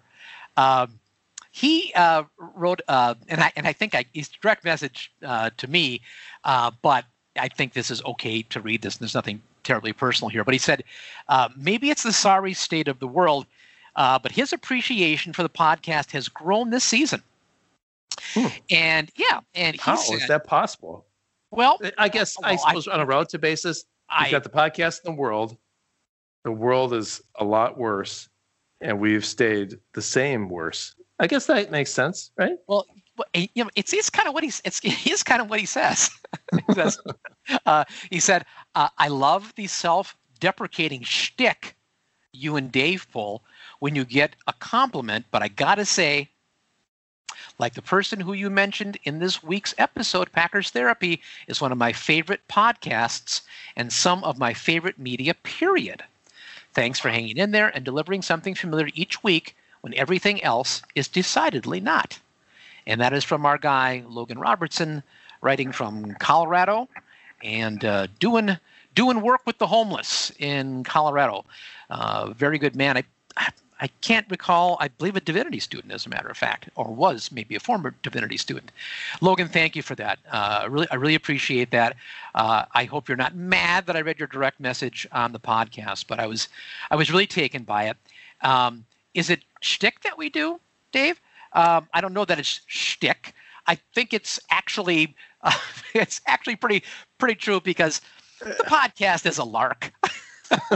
Well, I was I actually thought with some of the emails, I was thinking if someone were to say what kind of podcast do you have, I used to I, we do a Packer podcast, but I was and then maybe this is too uh, giving us too much credit, but I want to say maybe it's more accurate because when you think of a Packer podcast, you're thinking of you know Jason Wilde or Yeah, you know all these people. exactly. Yeah. I was saying we maybe we do we do a Packer comedy podcast? Is that what like we we sort of talk about the Packers, Well, but sort of not? Or Okay. it's- When, when when people ask me when I tell them I do a podcast, say, what kind of podcast? I say a bad one is what is, is, what I tell them. So you know, I, I can't remember people's names. I'm guessing of the what was that? Yeah, was that guy when he yeah, yeah. This this is the kind of thing and it's always been this way. It's a couple of guys love the Packers, have our whole lives. We watch the games and we just talk about them. That's really all this is. And we try to have fun with it because we realize that it's fun to be a sports fan. It's really fun when they win, but you know, it's fun when they lose because it's an advocation. It's a distraction. You know, one of the things they tell you to do when you're in pain, like physical pain. And you know, there's there's medicine, there's, you know, uh, different kind of relaxation techniques. One of the things they tell you to do when you're in pain is distraction. That is, I know that because I'm about to go through some pain day after tomorrow. You know, I'm, I'm having some surgery. So I, they, they give you all this stuff, you know, to, to help get you ready for the post operative situation. And one of the techniques is distraction. And I tell you, um, you know, following sports uh, is a distraction, even if it's painful.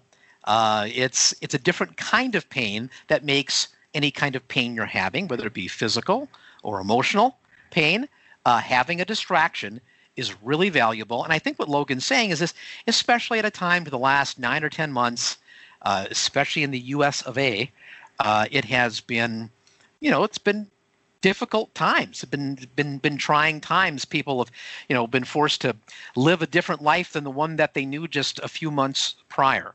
Um, so I'm glad that we can provide pain relief in that form to people and that even though we're out here doing this on a lark and you know we're not uh, we're not exactly breaking down film uh, hope, hopeful that you enjoy it and you hang in there and you en- like it enough that you play along on the betting lines and you send us pop culture recommendations.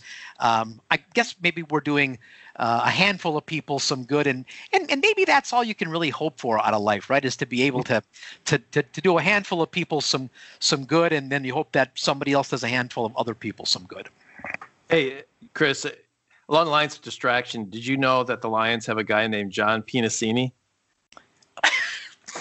I just wanted to remind you of that.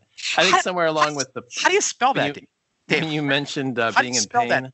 Could you I please was, spell uh, uh, I think it's p John Pina. It's it's exactly what it sounds. It's P- John p Penisini. It's p p p Penisini. P E N I S I N I. He's a- P-E-N-I-S. What was last P? The first five letters were what again? I'm sorry. exactly.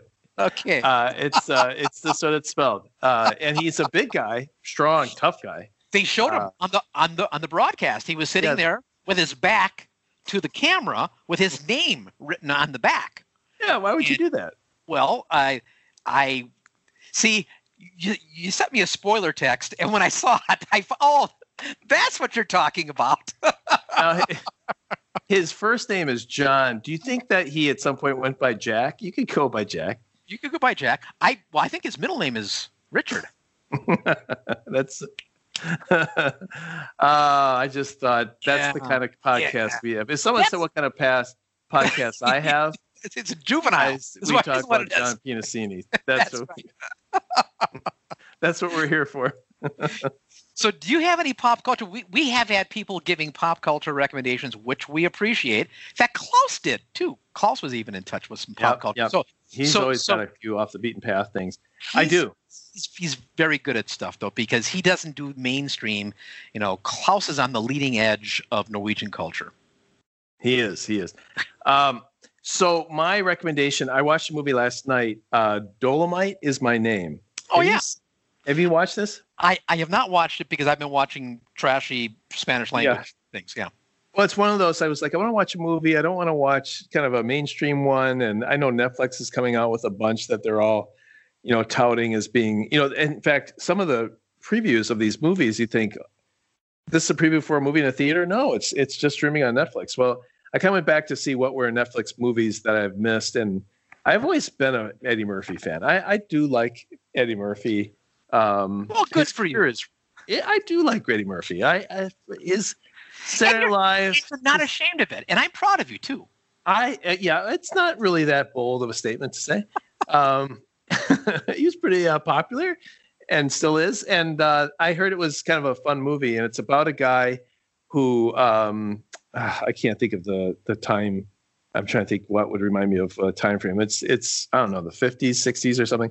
But it's a guy who is convinced that he is a comedian, a singer, a dancer. Like he he wants to be famous, and A he podcaster. Huh? yeah, yeah, yeah, he didn't go that, so it wasn't that. There, maybe that's why I liked it so much. I am convinced that I have talent, and uh, I'm going to make the world see it. And that's what this guy does. Is he um, just has such a strong conviction in his own talents that he just he just will never take no for an answer. And first, he starts off as a comedian and doing records, and then he goes into a movie and.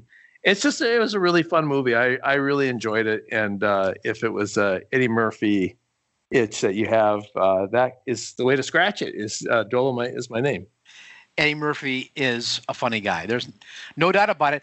I would say his work is a little uneven, but there is some good stuff in there. But I see, for me though, I go way back to like 48 hours. I thought was, Uh, was- Beverly Hills Cop. yeah, I mean, yeah. that was kind of peak peak Murphy, and I Trading, I liked him Trading Places. Yeah, Right, he was yep. at the top of his game. Yeah. oh yeah, Saturday, Saturday Night Live. I thought, I thought he was good on that. You know, Mr. Mr. Uh, was it Mr. Robertson's Neighborhood? Is that how he did that? It wasn't quite Mr. Rogers, but I uh, think it was Mr. Robinson. Yeah, something yeah, like that. But Mr. not, not Robinson. Mr. Robinson. yeah, yeah, yeah. I always thought that was that was pretty good stuff. You know, it's interesting because when you look at like the top 10 SNL of all time, uh, you know, he's he's usually in the top five, and sometimes he's one. And I think you know he was there at a time when it was him and nobody else. I mean, he really carried Yeah. it for a while, Yeah. and he was as big as could be uh, for some time. But when I think of all the people that have been in SNL, it's like, wow, is he really? But I think that's probably fair that he's probably a top three, top five all-time SNL cast members, wouldn't you say? Yeah, that would be a good question. Who who would you put in your top in your top five? Okay, would, would Eddie Murphy would be one of them, right? I think so. I think you know Bill Murray. You know, Yep. You got Bill Sure. Murray, Jim Belushi. Like, do they take? Um, you know, You they're mean- very you similar in my mind. mean John Belushi? I would. Did I, mean, say Jim? Yeah, but Jim is his brother. Uh, Yeah, I know. but He was on I it would, too. I, I would. I would Yeah. probably go with John though on that one. I think John, yes. But you know, Aykroyd, Chase. I mean, kind of the original cast were Right. very, very funny. Who I'm trying to think of the guy who who got his wife killed him. Uh, who, Oh was- well, Phil Hartman. Yeah, yeah, and then I, I thought uh, Phil Hartman was was real good. Yeah. he was good. He was there forever. And Chris Farley. You know, oh yeah, sure. Yeah. Adam Sandler, Chris Rock. Got to be up there. Will Ferrell.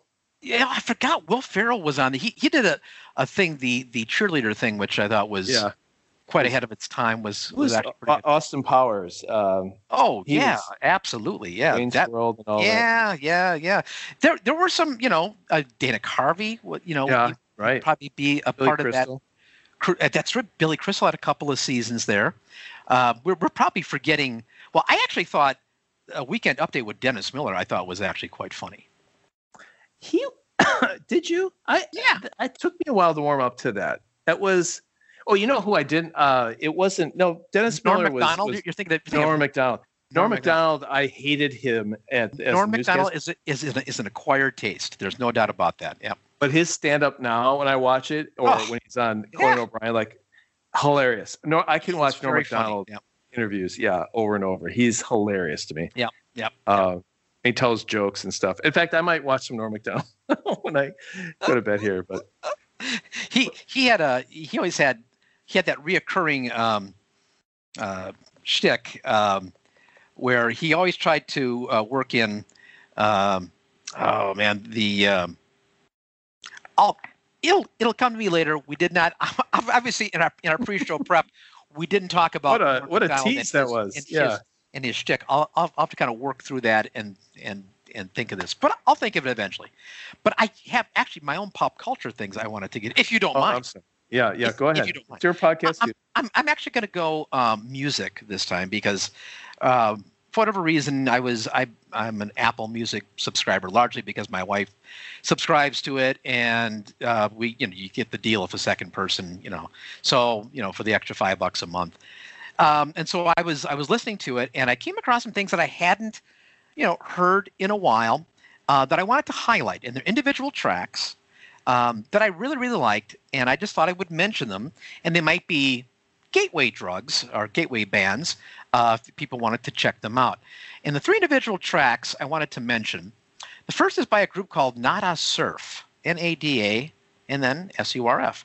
Uh, they've actually had quite a large uh, library of songs, but there's one um, one song in particular. I think the album is called, might it be called Plans? I think, uh, but the track is called "See These Bones," and it is um, a, the definitive existential song because the bones in question are the bones of people that have passed away. And and they're speaking to people that are still alive and reminding them that you know one day you'll be like us.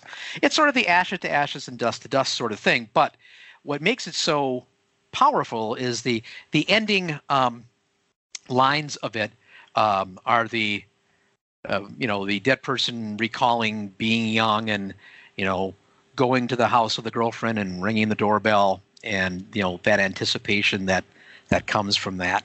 And um, every time I hear that song, it kind of you know the old lump in the throat because um, you know I think maybe especially for guys, you know, you've got that thing where you, at least from people of my age, you know, the guy was the one who always went over the house and all that kind of thing, and they really capture that moment, but from the from the posture of you know of a, perhaps a spirit who's no longer with us. So anyway, this is a very very powerful song by Nada Surf called "See These Bones." The second one, um, I may have mentioned this at podcast maybe a few years ago.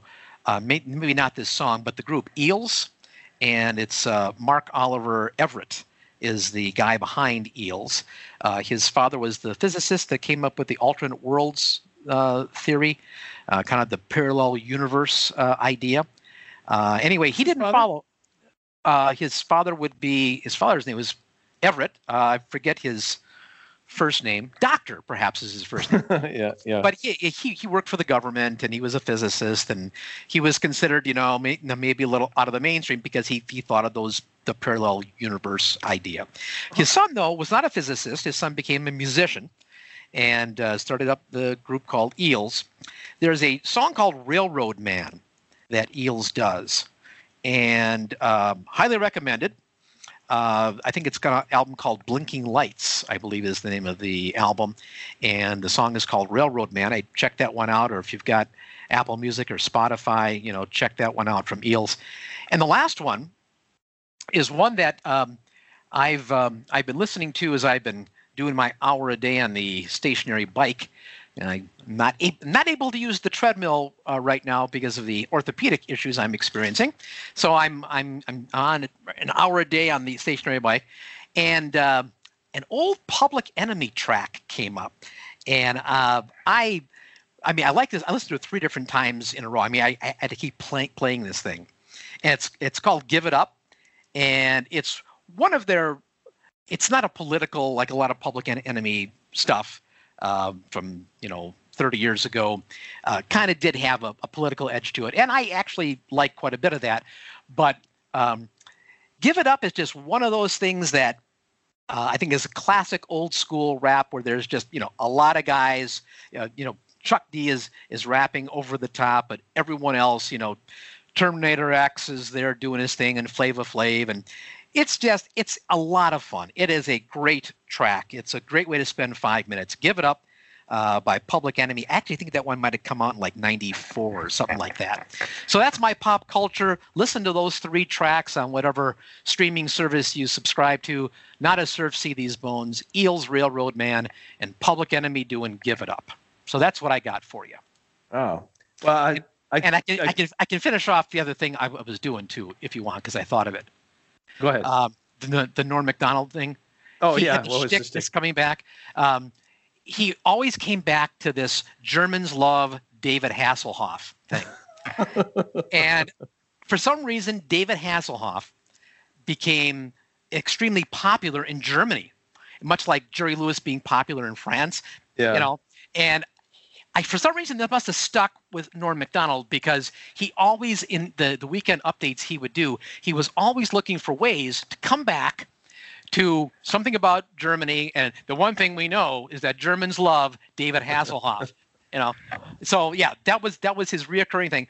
Maybe I was the only guy that loved it, but he came back to it, and I just loved it when he went back to it because it was so obscure. It was absolutely yeah. great, and I think that's why he was kind of you loved him or you or you hated him because that's the kind of comedy that he does. So anyway, I did I did think of it. That's what the joke was. I, I yeah, I would say if you're ever feeling blue, um, just YouTube some Norm Macdonald interviews with Conan O'Brien or David Letterman. Um, yeah, he's it's just the best. Yeah, he is so good with Letterman. I mean, those two guys um, are on the same page. There's yeah. no but he just you know he'll tell you know like Uncle Fred jokes or you know dad joke kind of things, but the way he tells it, it didn't work for me in the weekend update. But in the jokes of a lion and chasing a monkey, I mean, it's the best. It's just it makes me laugh so hard. So um, yeah, well, that's good. Well, maybe this joke will make you laugh.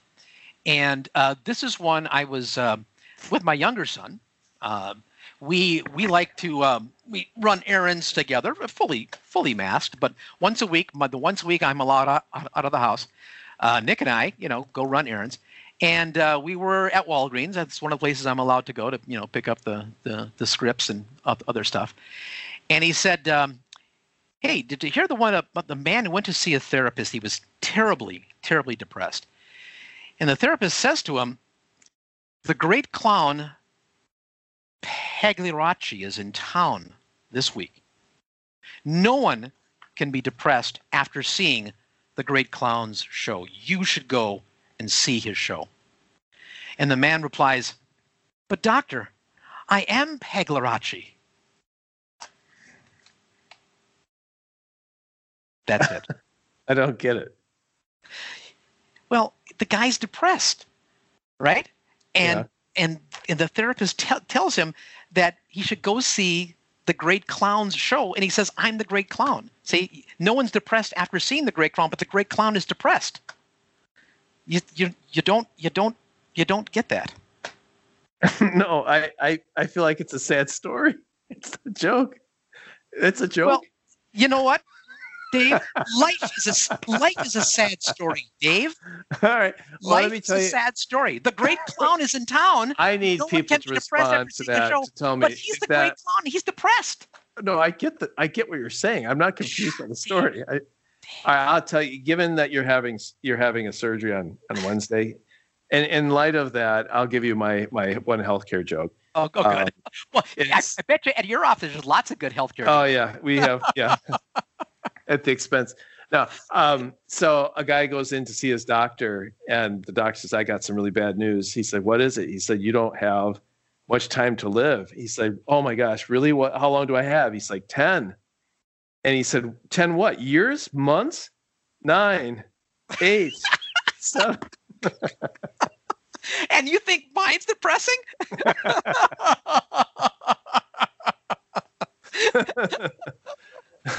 That's we don't we don't need to add another segment to the show of jokes. Although I, I will take them. I'll take them. Um, it's the great clown. No one's depressed after seeing the great clown. But but doctor, I am a Pagliacci.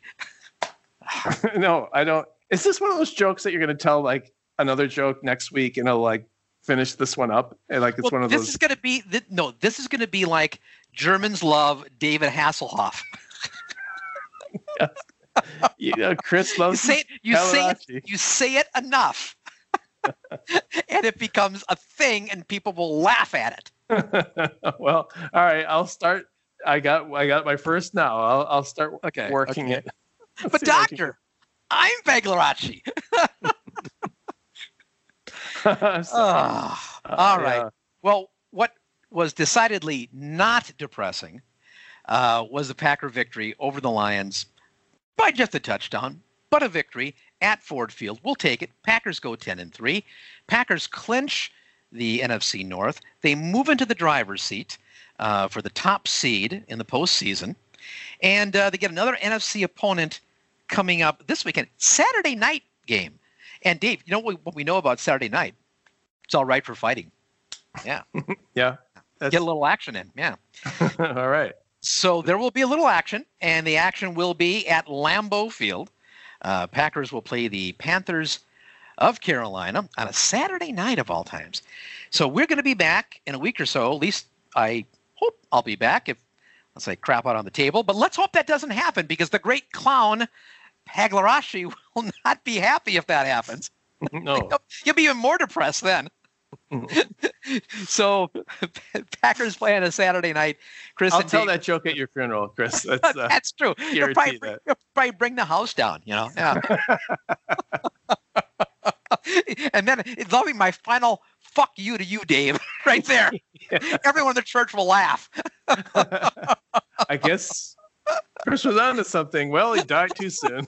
ah, too too bad. He would have loved it though. Yeah. Uh, oh my. Okay, so we're, we're going to be back a week or so from now to talk about what we hope will be a Packers victory over the Carolina Panthers. But until that time, I'm Chris, and I'm Dave, and that is Packers Therapy.